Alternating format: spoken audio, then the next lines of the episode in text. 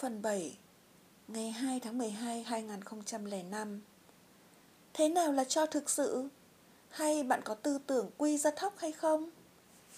Tôi vừa nói chuyện điện thoại với một người bạn thân, tiến sĩ Paul Hartunian, một chuyên gia quảng cáo tài ba, một nhà từ thiện lớn và cũng là một người rất yêu loài vật, nhất là những chú chó con. Tôi hỏi Paul nghĩ gì về hành động cho và anh ấy có thấy quy luật cho nhận này ứng nghiệm trong cuộc sống cũng như trong sự nghiệp của anh hay không? Và anh đã bộc bạch hết sức cởi mở với tôi. Có quá nhiều người coi việc cho như là một công thức. Anh nói, họ cho ai đó một ít tiền và cứ đợi sẽ được trả lại gấp 10 lần. Tôi thì nghĩ rằng đó chẳng qua là hành động cho đúng nghĩa của nó. Đó quả là một quan điểm khá bất ngờ đối với tôi. Vậy cho đúng nghĩa là như thế nào? Tôi hỏi. Tôi tin rằng nếu là hành động cho thực sự, người cho sẽ không bao giờ khoa trương mà làm việc này một cách thầm lặng. Paul giải thích. Nếu một người hiến một triệu đô la cho một quỹ nào đó và biết rằng sau này sẽ có một tòa nhà mang tên anh ta, thì đó là một phi vụ kinh doanh chứ không phải là cho. Quả là Paul đã đề cập đến một điểm rất quan trọng. Nó làm tôi nhớ đến một lần, có người viết thư hỏi tôi, anh ta phải xử sự thế nào vì khi anh ta cho tiền bạn bè, họ đều từ chối. Tôi còn nhớ trong đầu tôi lúc đó thoáng qua ý nghĩ, tại sao bạn bè của anh lại biết anh là người cho nhỉ? Anh không thể cho tiền một cách bí mật hay sao? Paul càng nói tôi càng thấy thú vị hơn. Tôi nghĩ rằng bí quyết để cho đúng nghĩa chính là ở chỗ người cho không quan tâm đến việc có được nhận lại hay không. Anh giải thích. Một khi anh không quan tâm đến điều này, anh sẽ được. Thế thôi.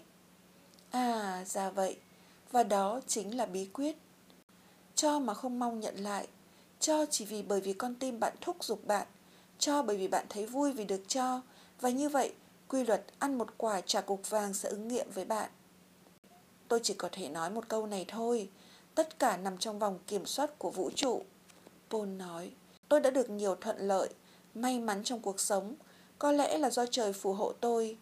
Nhưng không phải là tôi đã cho để được như vậy. Đơn giản là vũ trụ đã quan tâm đến tôi mà thôi.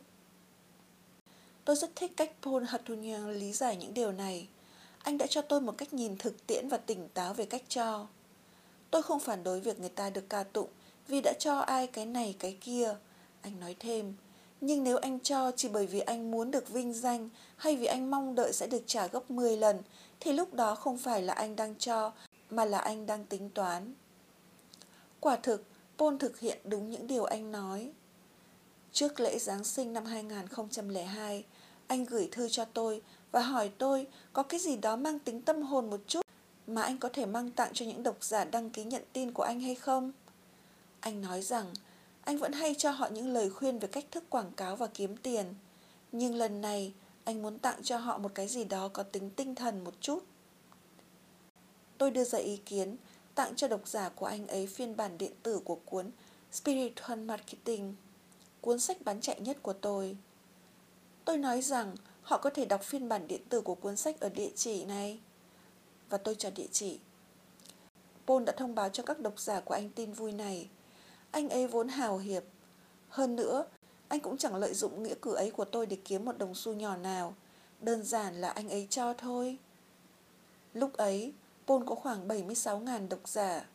Có nghĩa là món quà của anh và của tôi nữa đã đến được với rất nhiều người. Paul đã tặng họ món quà từ cả đáy lòng và tôi cũng thật lòng muốn cho. Chúng tôi sẽ nhận lại những gì và như thế nào chẳng ai có thể biết được trừ ông trời. Thế bạn có cho ai cái gì không? Nguyên lý sinh tài lộc được bắt đầu từ hành động cho, phụ thuộc rất nhiều vào cái tâm của người cho. Vì vậy, chúng ta không thể cân đong đo đếm và điều chỉnh nó bằng những con số và phép tính đơn thuần. Chúng ta phải cho mà không mong đợi được trả lại. Ernest Wilson